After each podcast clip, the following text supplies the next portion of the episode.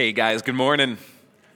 Guys, good to see you today. These, uh, these couple of weeks surrounding today, what we've been looking at is these why questions that fill the Bible, and specifically why questions that God asks us. Because what it seems like when you read the Bible is that God is equally confused by us as we are by Him. Now, I stated this last week, but it needs repeating. I know some of you, when I say that God gets confused by us, immediately start putting up the challenges and you immediately start railing back on, wait a minute, God knows everything. How can God be confused about anything? I don't know. But I do know that when you see the narrative of the Bible, you see a God in heaven who is looking down at earth at people going like this Guys, I just don't get it why? And these few weeks of October, what we're doing is looking at some of those times when God has thrown his hands up in the air, going, Why? Last week, we looked at this, this why question of God, the first one in the Bible, when God says, Why are you so angry? Today, we're looking at one that I think is probably more pervasive and a little bit more universal. Why do you worry? Let me read to you from Jesus. This is Luke chapter 12. Jesus said to his disciples, Therefore, I tell you, do not worry. Do not worry about your life what you will eat, or about your body, what you will wear. Life is more than food, and the body more than clothes. I mean, consider the ravens. Consider the ravens. Think about the birds for a minute. They don't sow or reap, do they? They have no storeroom or barns. Yet God feeds them. And how much more valuable are you than birds? Who of you, by worrying, can add a single hour to his life? Can you? No, but I can certainly take a few away, right?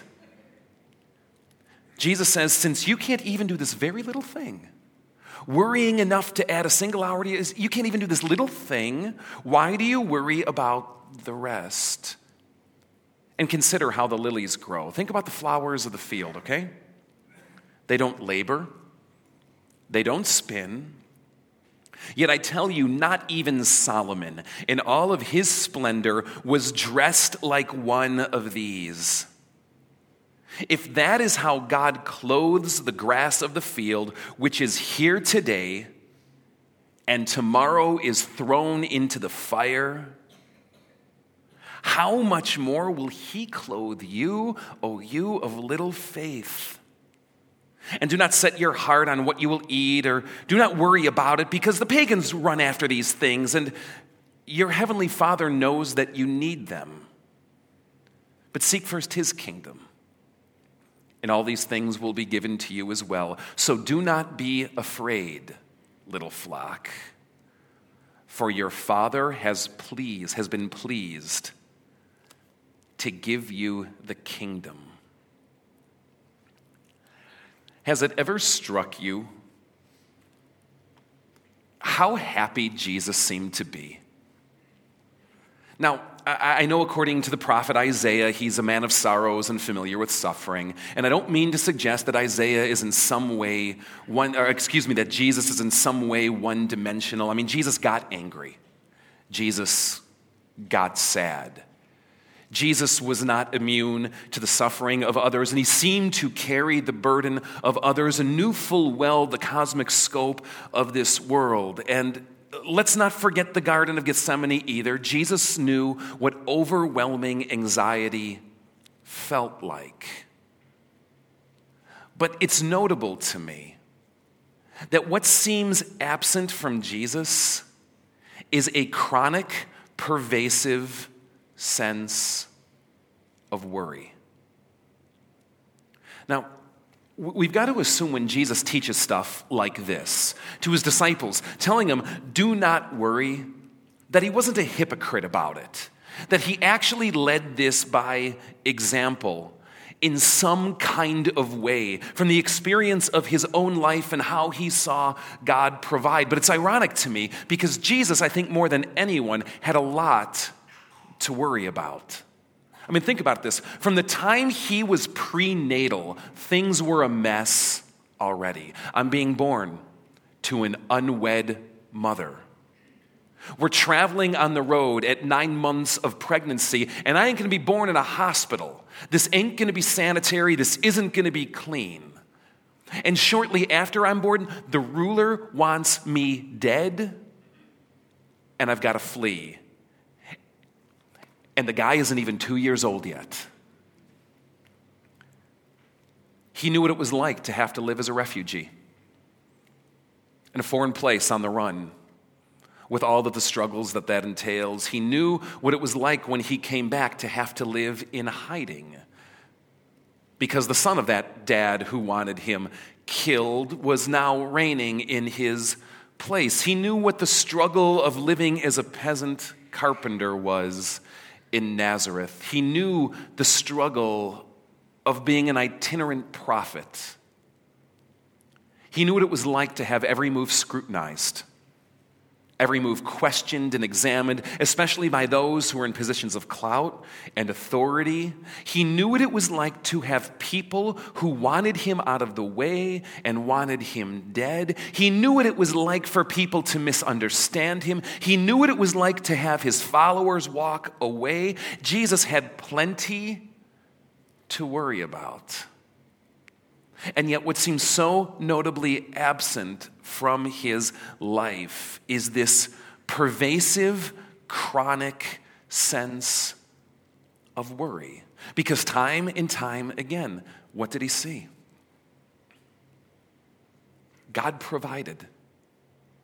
God was there. He had this strange ability, it seemed, to live in the moment and the present to its fullness without this obsession and fear of everything out there that there is in this world and in our lives to be afraid of.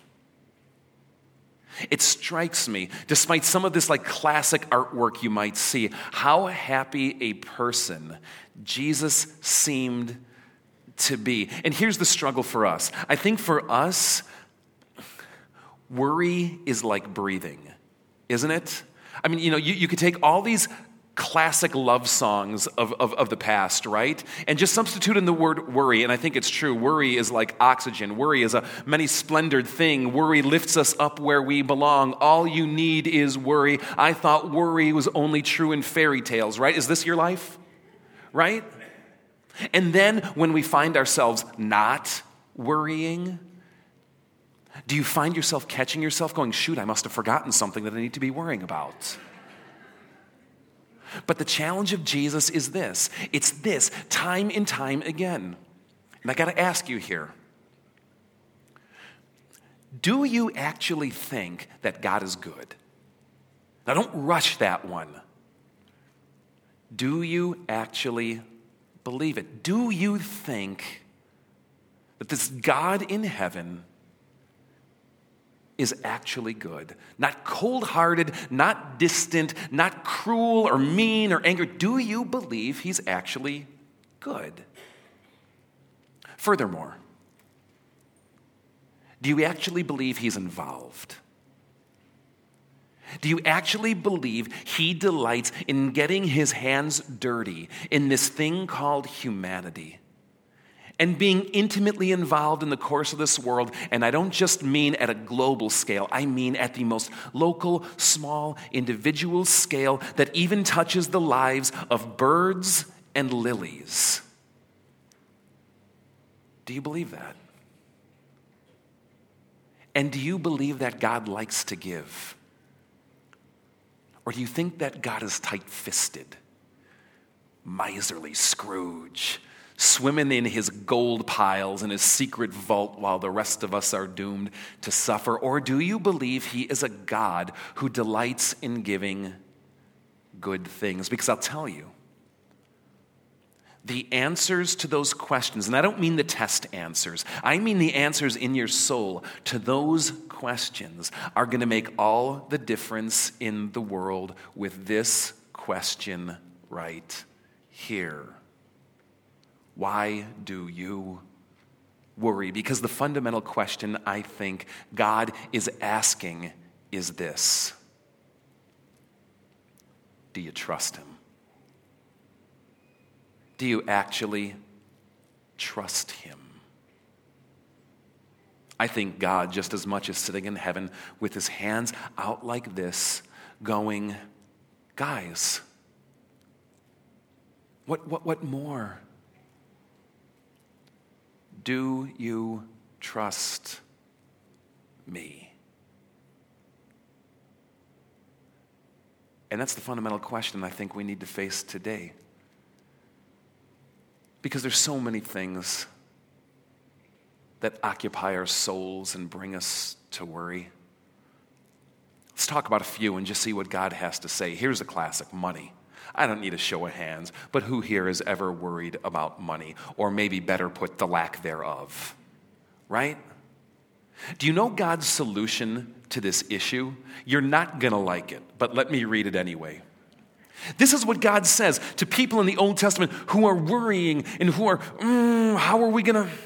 He says this Oh, okay, bring the whole tithe into the storehouse, that there may be food in my house. Test me in this, says the Lord, and see if I will not throw open the floodgates of heaven and pour out so much blessing that you will not have room for it. It's like God saying this Do you feel like you don't have enough?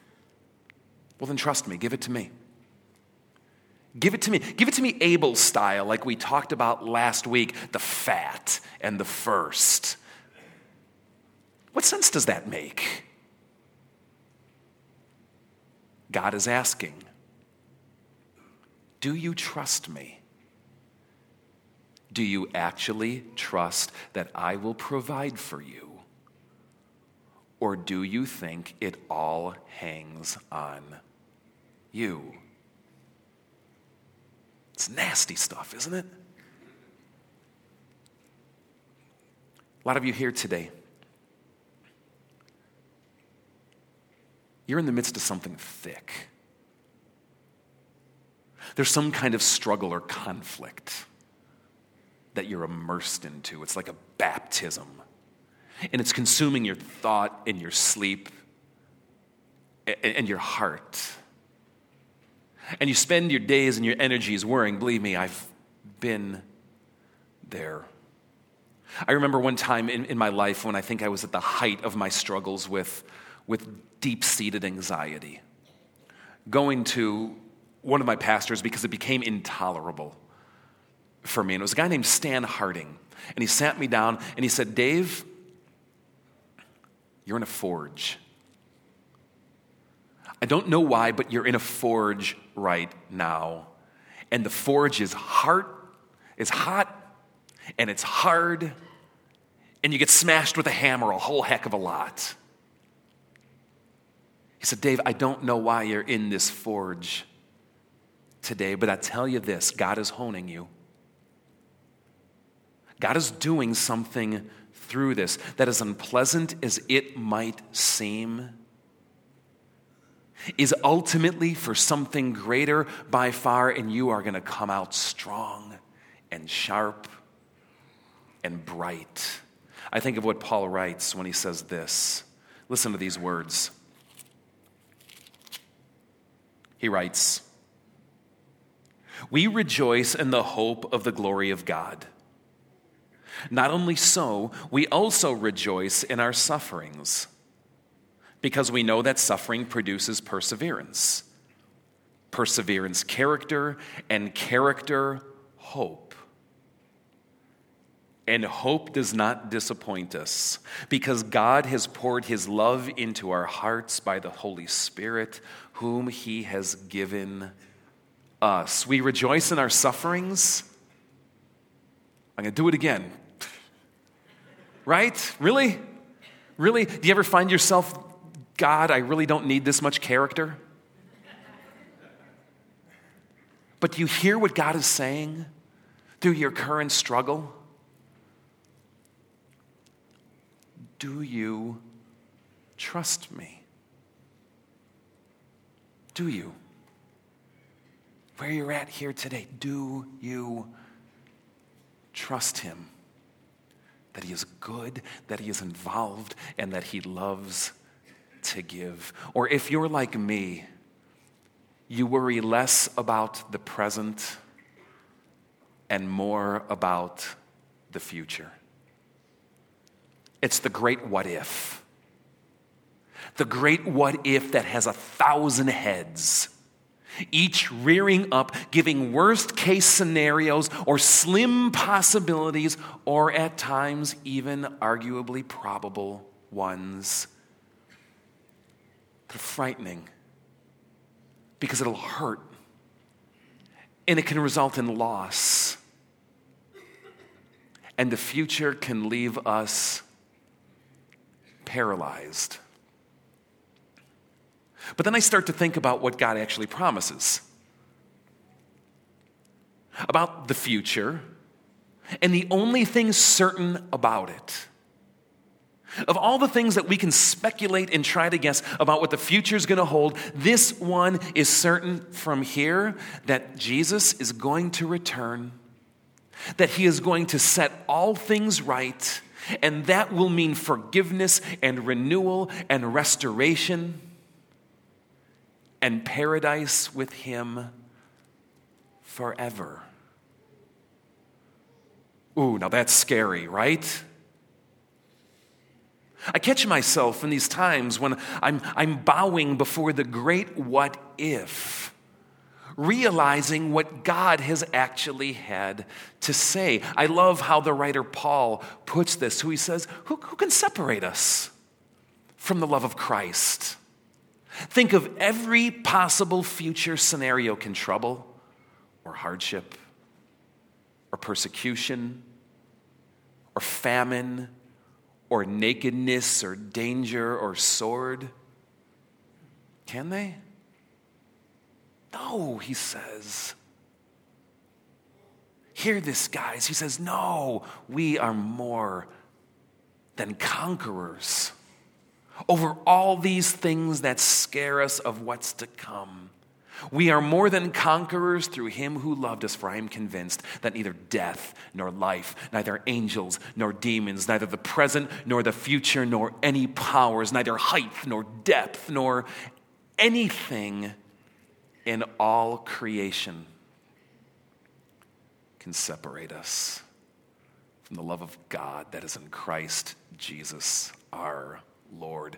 Drop the mic, walk off stage. Worry has no place. Do you hear God asking you today? Do you trust me? Because the fundamental answer you give to that question will make all the difference in an anxiety ridden versus an anxiety free life. And this is the classic challenge of Jesus to each of us. The classic challenge in, in this question, why do you worry? Echoing underneath, simply going, Do you trust that God is in fact good? God is in fact involved, and God loves to give? Because what I found is the answer to that question makes all the difference. See, worry is really nothing more than the rotten fruit of a doubting spirit. But the New Testament invites us with other words instead. I love how Peter puts it. You worried? God knows. Cast all your anxiety on Him. Just cast it on Him. because he cares for you. And it's there that he invites each of us to know his soul and character better today. None of this is to indicate that the things that we worry about don't matter. They most certainly do. And they do to God as well.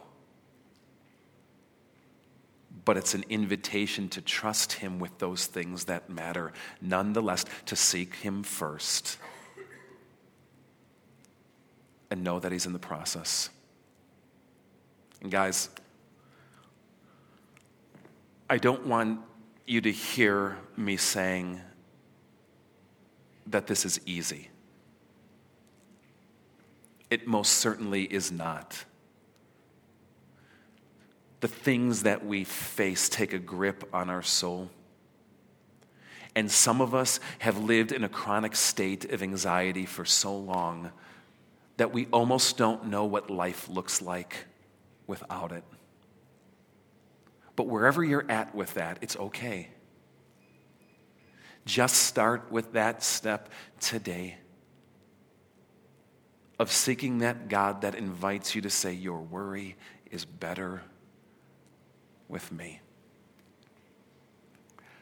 So, what I want to do is um, I'm going to invite the band forward, and as they come forward, I, I want to invite you to rise. And um, yeah, you can go ahead. And, and I want us to pray. But I want to pray in a slightly different kind of way. I find that sometimes posture matters. And what I want you to do is dare to open your heart and dare to open yourself to God today. And if you could put your hand simply like this. So you pray like this, it looks like you're keeping him away, you're going to punch him, right? Nah. Go right here. And if you would, just give yourself that quiet space. You close your eyes if you want, do what you like, but just repeat these words after me. Lord, I worry. Lord, I struggle to trust you. Lord, I struggle to find you in this place. Forgive me. Fill me with your spirit, I pray. Move me to trust you to cast my worry upon you, to know that you are good, involved, and love to give. Draw my heart to yours today. Amen.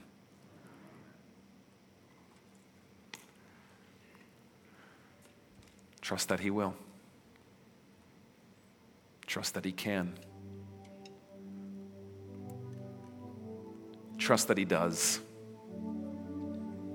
I don't know what other baggage you carry here today, but here at Fellowship of Faith, we believe it's important to take it and to be honest about it, to confess it, to give it to God. You know, whatever else you're carrying, I want to invite you for maybe another minute or two to just wrestle with God in that place and ultimately hand it over to Him. And then we'll pray together again.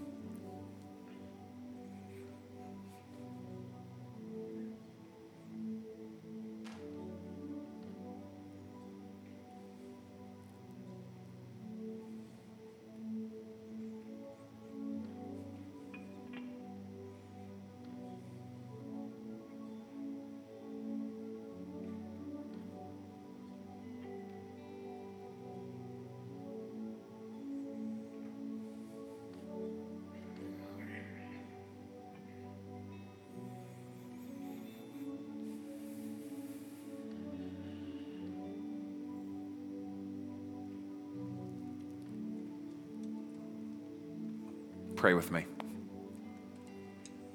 I confess to God Almighty, before all of heaven and to you, my brothers and sisters, that I have sinned in thought, word, and deed by my fault, by my own fault, by my own most grievous fault. God Almighty, have mercy on me. Forgive me all my sins.